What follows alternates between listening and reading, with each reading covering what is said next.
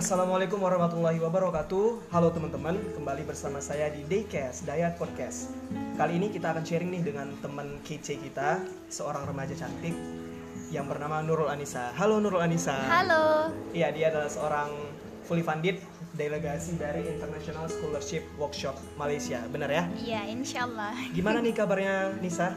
Alhamdulillah untuk saat ini baik-baik saja. Semoga ke depannya juga begitu ya. Amin, amin Nah, kegiatannya sekarang apa aja nih semenjak adanya pandemik gini?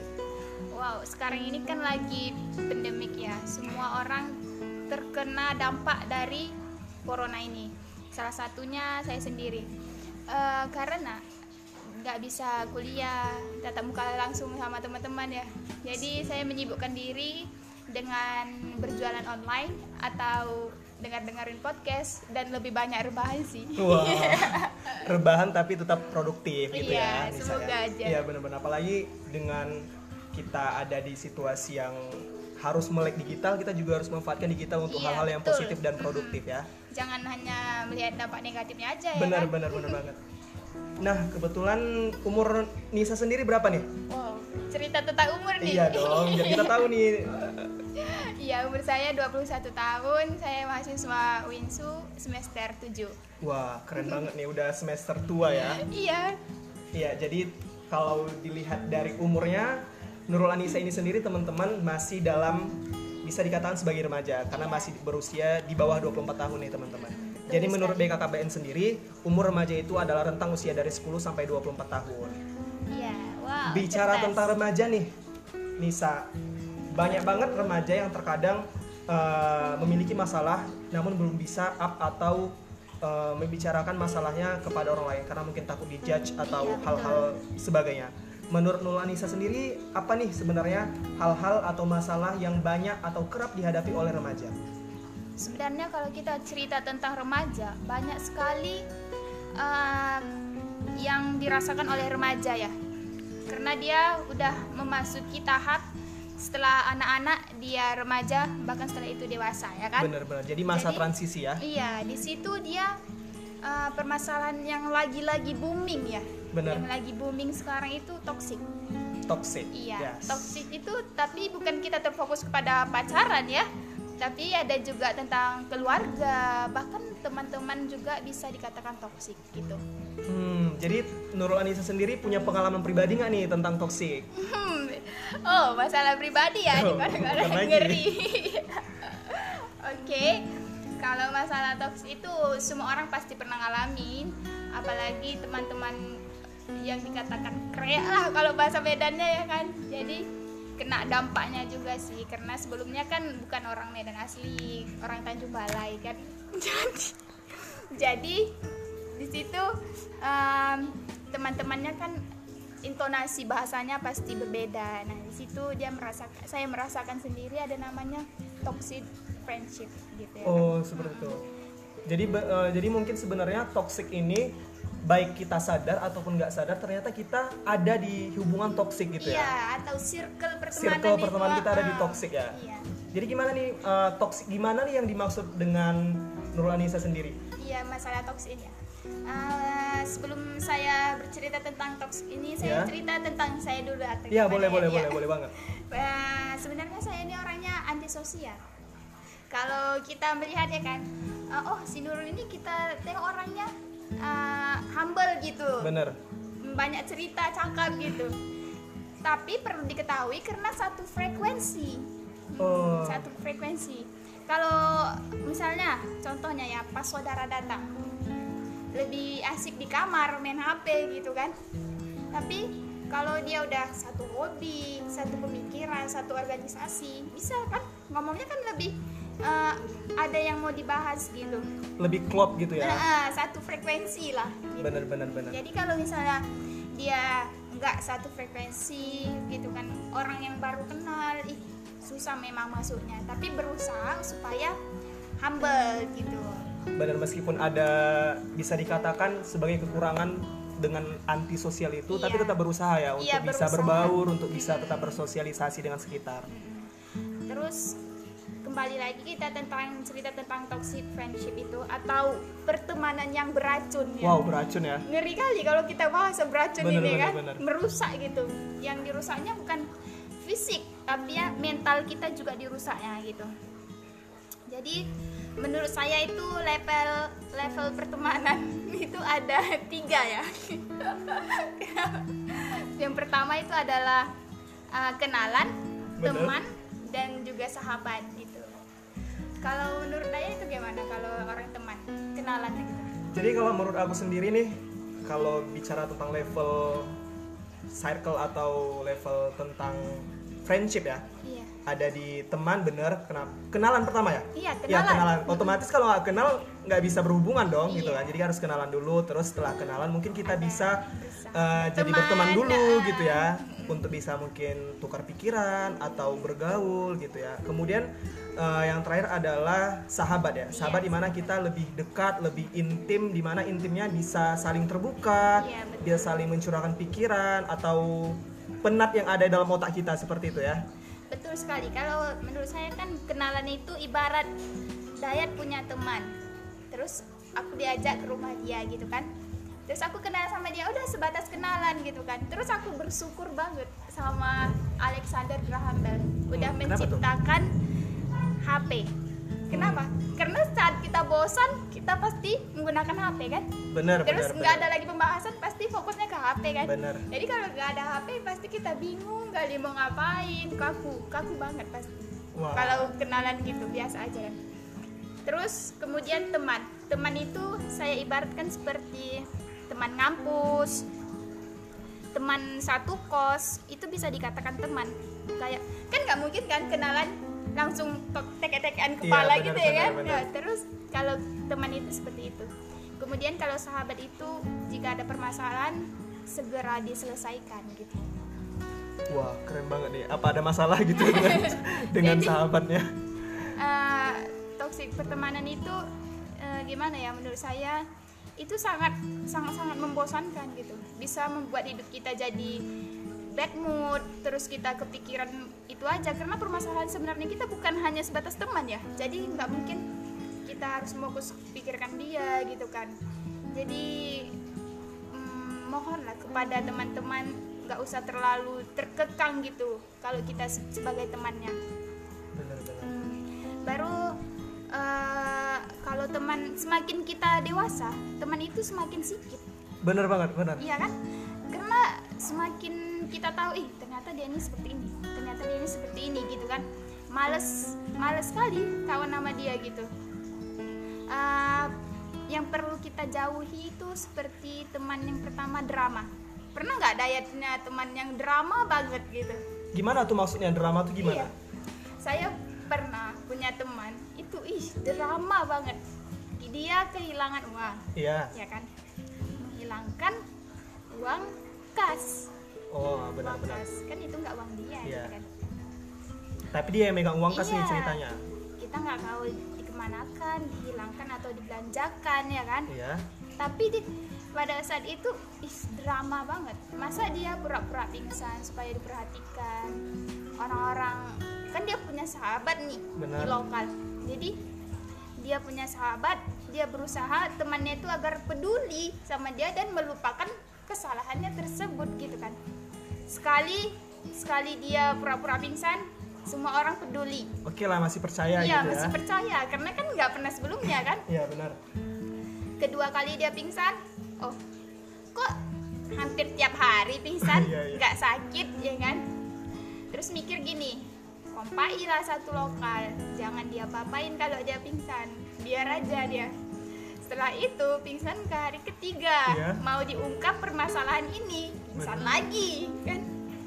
Karena teman-teman sudah bosan tingkah dia semua pergi di lokal itu. Iya, ada yang naruh teh kucing. Terus terus gimana tuh ada ceritanya? yang naruh teh kucing di hidung dia. Lah terus kami pura-pura gak ada masalah Iya. kan? Tinggi dari lokal itu kami tengok udah nulis di buku lagi tulis nulis kaget sih sebenarnya ngakak satu lokal oh percaya dia pembohong tuh drama banget. Jangan jangan sampai kita punya teman atau circle teman itu seperti itu. Itu membuat kita enek bener iya kan? Kita juga punya kehidupan nggak selalu tentang dia gitu. Sekali dua kali masih Iya, oke lah masih gitu ya. oke. kalau udah sampai berkelanjutan mungkin udah nggak sedikit. nggak nggak buat tertekan batin Bener, bener, ya bener. kan? Baru yang yang kedua adalah egois. Pernah nggak kalian punya teman yang egois keras kepala. Banyak sih sebenarnya. Iya kan? Bener. Selalu ingin menang sendiri ya. Itu ibarat kayak gini kita punya teman di lokal egois banget. Jadi mm, apa yang kita lakukan itu selalu dia yang paling dominan. Dia harus menang dia harus yang paling oke lah di lokal itu. Jangan sampai kita mengalahkan dia gitu egois banget yang ketiga itu memanfaatkan. Kalau masalah memanfaatkan ini sih saya jarang sih kok teman-teman saya memanfaatkan gitu. Tapi kalau saling memanfaatkan simbiosis mutualisme itu biasa ya kan? Bener friends Nah, with benefit iya istilahnya kan? betul. Kalau kayak gitu nggak masalah karena saling diuntungkan. Kalau yang menurut saya selanjutnya itu bermuka dua Wih, ini ngeri Wah, kali ya kalau bermuka dua bukan Kembar berarti- atau gimana? Oh bukan. Jadi gimana tuh? Bermuka dua itu lain di muka lain di belakang. Oh berarti mukanya ada di depan dan belakang Ih, bisa jadi. Bisa jadi oke. Artinya artinya ini hari ini dia kumpul-kumpul nih sama kita. Besok-besoknya dia jumpa sama kawan yang lain kita pula yang diceritain. Oh, benar. itu namanya bermuka dua bukan berarti dia mukanya ada bercabang-cabang ya. Tuh. Eh, yang selanjutnya itu baper. Baper bukan berarti kita yang bawa perasaan bukan berarti kita langsung jatuh cinta melihat orang lain bukan. Baper itu misalnya gini kan.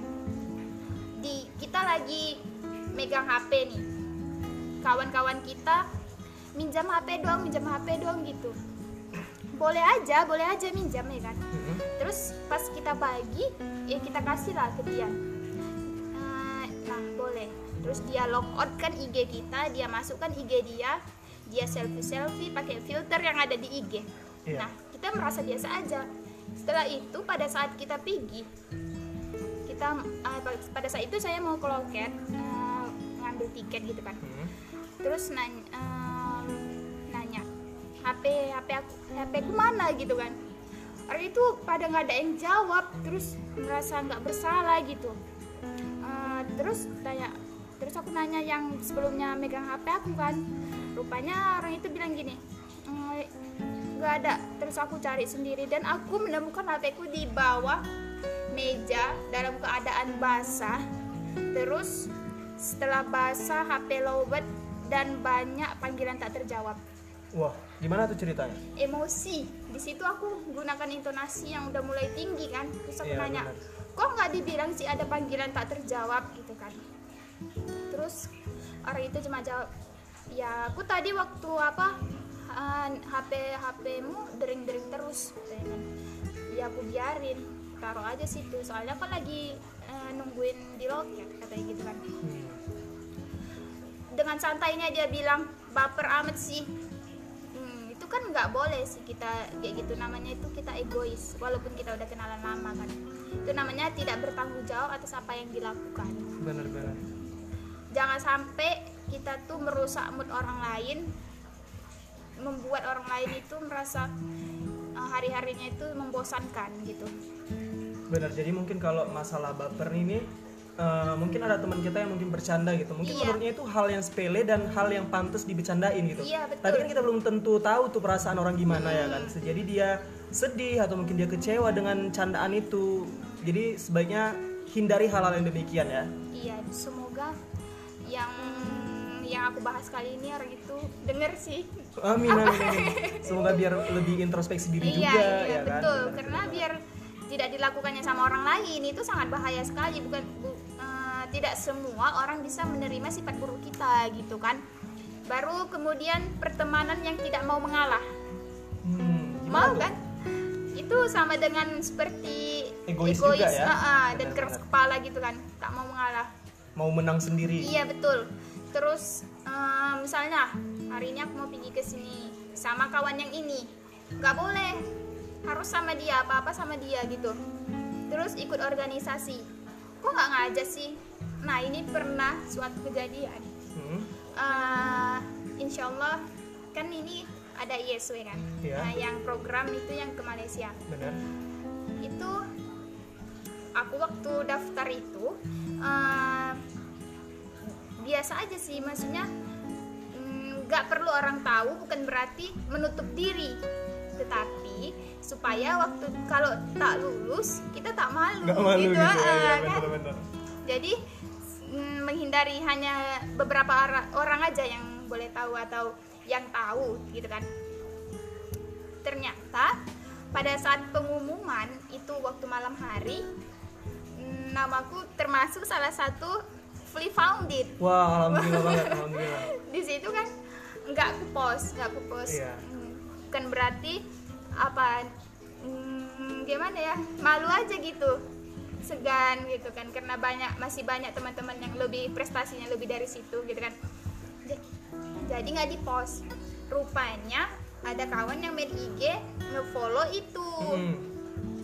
Hmm, di komennya loh ini kau katanya gitu kan besoknya dia marah-marah marah-marah karena nggak diajak wah Iya gitu. Kok nggak ngajak aku sih? Kok nggak ngajak? Ah, gimana nya kau ini egois sekali. Masa kau sendiri aja yang mau berhasil gitu? Terus aku mikir gini, loh, kau nggak punya ya teman yang bisa ngajak kau yang lebih, yang gimana bilangnya? Ini kan aku sendiri. Musim lagi rupanya ngajak-ngajak orang gitu kan maksudnya kalau dia kalau dia mau ya ayo kalau nggak mau ya ayo. Karena aku pernah ngajak beasiswa gitu di kampus. Dia mau tapi apa-apa aku yang daftarkan. Harus aku yang ginikan dokumen dia. Kan itu nggak kerjaan gitu kan. Itu namanya egois gitu kan. Nggak boleh kita ngekang seseorang tapi kita males. Kalau kita mau ikut-ikut dia kita harus ikut juga. Kalau dia tuh orangnya kayak gini dia lebih giat gitu kan. Dia nggak boleh nggak boleh langsung kau ini ini ini ini dia marah-marah semuanya lah. Sampai bahkan dia cakap kotor. Ih itu nggak banget. Kawan-kawan kayak gitu seharusnya dihilangkan. Tapi karena udah nggak ada lagi udah terlanjur udah semester 7 gimana lagi kan? Udahlah itu juga lah di kawan. Benar jadi kalau masalah yang eh, tidak mau mengalah ini mungkin kita udah bisa belajar dari pengalaman sebelumnya. Iya. kayak dari cerita Nisa bahwa ketika pengalaman sebelumnya mengajari bahwa mungkin bisa kita saling sharing, saling sharing kasih boleh tahu. boleh. Kalau tapi karena karena pengalaman kita itu buruk tuh Iya. waktu kemarin bahkan kita yang seakan jadi diperbudak gitu iya ya. betul sekali. Dan ketika kita udah mau udah mau bantu dia dia kayak berpangku tangan gitu aja iya bener betul. Ya masa gini kan ibarat ada tugas-tugas gitu. Dia kan teknologi memang kurang nih setidaknya dia mau belajar lah kan Benar, kalau kita nggak semua orang itu nggak langsung tahu bener semua Iya itu kan? perlu dipelajari ada prosesnya Ada kan proses, benar. Ah, ah. jadi kalau di situ dia mau betul-betul mau dia harus mikir gini aku harus bisa seperti dia tapi aku harus ikuti jejak dia Iya. bukan berarti kita aku mau seperti dia langsung ikut gitu langsung dia mau jalan yang lain kan nggak bisa kita dari dari kecil kita tuh diajarkan dari merangkak dulu dari baru kita bisa berjalan pelan-pelan satu dua langkah setelah itu baru kita bisa berlari kan artinya ada usaha dulu iya baru betul ada hasil itulah proses tuh memang tidak mengkhianati hasil benar kan? benar banget Ah, hari kalau ini benar kalau kita usaha keras Iya. otomatis kita akan mendapatkan yang besar gitu hasilnya Betul. Sebelumnya aku pernah ikut juga eh, mau program kayak gitu kan. Memang khusus paling jauh itu Brastagi. hmm. Brastagi atau daerah Toba sana. Dia mau ikut-ikutan juga. Apa yang kulakukan dia harus ikut. Apa yang harus kulakukan dia harus ikut. Tapi aku nggak mau kayak gitu. Berarti aku nggak mau circle pertemananku dia dia aja gitu. Sebenarnya aku mau lari dari dia, makanya aku ikut yang lain gitu kan. Jadi dia bikin eh, marah, apa-apa marah karena nggak diajak. Sikit-sikit marah, ngadu domba ke orang lain Hmm. supaya nggak dikawan gitu kan. Itulah eh, semoga teman-teman tahu bahwasanya pertemanan yang seperti itu hindarilah sece- secepatnya gitu jangan sampai terlanjur lama gitu karena kalau udah terlanjur lama susah sekali melepaskannya Hmm. Jadi gimana nih cara Nisa sendiri untuk bisa mengatasi hal-hal yang demikian? Karena kan eh, Nisa udah termasuk lama juga nih yang berada dalam lingkupan Sekitar circle. tiga tahun iya, ya. sekitar tiga tahun. Gimana nih cara Nisa ngatasin hal-hal yang kayak gitu?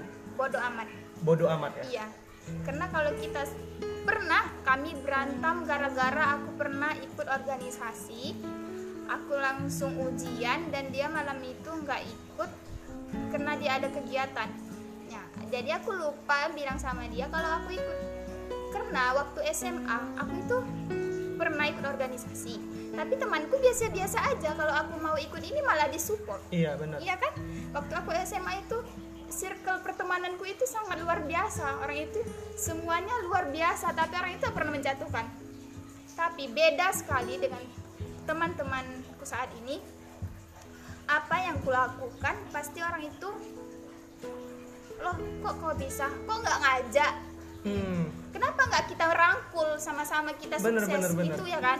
Jangan suka "Eh, dia yang harus ini. Jangan jangan harus aku yang dibebankan semuanya. Aku yang cari informasi aku yang harus nge- ngerjain data orang itu. Itu nggak kerjaanku. Tapi kita harus sama-sama melangkah sama-sama sakit sama-sama sedih sama-sama bahagia sama-sama gitu Benar-benar. Lagian kita juga bukan pusat informasi di mana Iya, kita harus betul. sharing ke semua orang tentang informasi yang kita dapat gitu kan. Apalagi kan teknologi udah semakin canggih nih. Orang Iya. itu juga pasti tahu tuh informasi-informasi yang demikian. Seharusnya sudah bisa lebih mandiri sih intinya, Iya. lebih mandiri untuk bisa mencari hal-hal yang positif. Kalau ingin sukses ya follow mungkin akun-akun yang Iya, lebih yang- produktif mm-mm, seperti betul. itu ya. jangan HP kita tuh mahal-mahal tapi informasi kita murahan ya Benar. kan Wah, keren banget nih. Ya, jadi kan setelah itu aku ikut organisasi itu mau ujian besok pa- waktu malamnya dia tahu. Dan nanya kau lagi di mana gitu kan. Lagi ujian nah, gitu. Besok pak baru setelah itu dia marah-marah. Kata-katanya kasar. Terus bilang "Ken- intinya kenapa kau nggak ngajak aku? gitu. Sebelumnya sudah aku bilang aku ngajak kau tapi kau nggak respon. Gitu. Siapa sih yang mau udah diajak tapi diajak bareng-bareng tapi nggak mau ditolak satu kali pasti seterusnya dia mikir ah Iya, dia tuh nggak mau ikut sama aku gitu kan. Terus aku mikir gini "Ah, nggak akan ada masalah. Ternyata besoknya di kampus jumpa lagi di situ dia marah kali sampai dia sampai aku orangnya kan kalau udah nggak enak gitu malas berantem sebenarnya. Terus jadi aku milih tempat duduk yang lain agak ke dekat dosen terus dia duduk di tempat kami biasa satu geng situ dia mempengaruhi teman-teman yang lain supaya nggak dikawan terus aku di situ biasa aja.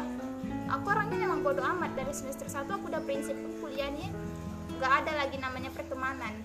Itu bullshit itu semua pertemanan. Karena kalau udah perhatikan aja orang yang bersahabat itu belum tentu dia sudah bareng. Benar. ya kan? Nah, jadi kalau yang dia mau bersama-sama ayo. Kalau nggak mau ya udah tinggalkan gitu. Di situ dia mempengaruhi teman-teman yang lain Eh, dan di situ berantemnya kaget sih. Nggak pernah berantem sama orang tiba-tiba di sini dia ngajak berantem gitu kan. Dia nangis depan gedung tarbiyah sampai duduk. Wah, duduk kayak ada pernah nggak nengok anak-anak nangis? Di nggak dibeliin ya? permen Iya, ya, benar, kan? Duduk. Kalau kita bilangnya kakinya di Hempas-hempas iya, itu. gitu, gitu. ih drama banget masalahnya dia mengalihkan permasalahan yang lain dan mempengaruhi teman-teman lokal supaya aku tidak dikawan gitu kan. So aku mikir gini dia nggak tahu di situ mentalku udah rusak iya. dibuat olehnya. Kenapa? Mental rusak tuh aku mikir gini di kos sampai kapan aku circle pertemananku di sini sini aja gitu kan? Terus aku mikir ya udah. Terus banyak sih teman-teman yang melihat aku sinis karena kejadian tersebut. Padahal orang tidak tahu permasalahannya apa gitu Benar. kan. Orang itu nggak nanya sebelumnya sama aku tapi sudah dapat menyimpulkan dari orang lain gitu. Di situ aku udah mulai udah mulai merasa untuk ditinggalkan. Dan ada kawanku satu kawan pos dia selalu mensupport aku tentang apa pun kegiatan yang aku lakukan. Dia orangnya memang katanya aku udah berada di zona nyaman tapi kau selalu ku support gitu Ah, dari sisi lain aku beruntung punya teman kos. Dari sisi lain aku zong dapat teman kampus. Tapi aku selalu berusaha untuk selalu terlihat baik di depan orang itu padahal aku sudah bosan. Jadi ah, memang aku terlihat jahat ya di sini. Enggak kok, enggak kok. Jadi mm, di situ berantem besar gara-gara itu. Dan dan sekarang kalau ke mana-mana harus dikabari melebihi pacar. ya Wah, tapi membuat ilfil bener ilfil banget. nggak? Apa yang harus kita lakukan harus ngabari. Nah pada saat di SW itu dia marah kali kalau aku loh kok kau luar naik pesawat? Memang dia pernah bilang gini dulu kita suatu hari setelah tamat kuliah kita ngumpul uang kita pergi ke Jogja bareng-bareng gitu. Di situ kita naik pesawat pertama kali. Ternyata ada event adik kos dia kak ini ada ke Malaysia gitu apa salahnya kita nyoba? Toh harganya pendaftarannya nggak mahal-mahal kali. Suka lulus dulu baru kita bayar. Nah itu sekitar 100 ribu aku mikir 100 ribu tuh kalau untuk makanan paling berapa kali? Kalau aku ikut event gini aku dapat circle pertemanan yang lebih ngewah terus aku bisa naik pesawat secara gratis apa salahnya gitu kan? Terus aku nyoba di situ dia marah kali karena dia tahu aku udah ngurus paspor. Itulah. Uh, termasuk toksik ya? Banget sih. Iya banget kan? Banget. Merusak mental kali kan terus aku mikir gini padahal padahal doa aku sebelum masuk kampus itu mendapatkan teman yang terbaik gitu. Jadi intinya pembicaraan pada kali ini kita sebagai teman jangan terlalu jangan terlalu uh, gimana namanya uh, berpangku tangan kepada terus kita jangan terlalu uh, percaya kepada orang lain. Terus jangan suka menjudge orang lain. Terus kita dan satu lagi body shaming. Jangan sampai body shaming itu terucap dari teman dekat kita sendiri. Karena orang terdekat itu lebih menyakitkan pada orang lain. Bener banget. Hmm. pada saat di situ hmm, pada saat masuk kuliah timbanganku itu sekitar 48 kilo pada saat kuliah semester 4 timbanganku naik jadi 56 sampai sekarang. Nah pada saat itu temanku ngomong gini ih kayak badak kali badan kau. Wah. terus aku mikir badak itu kan kayak gini, badak ini kan kayak gini.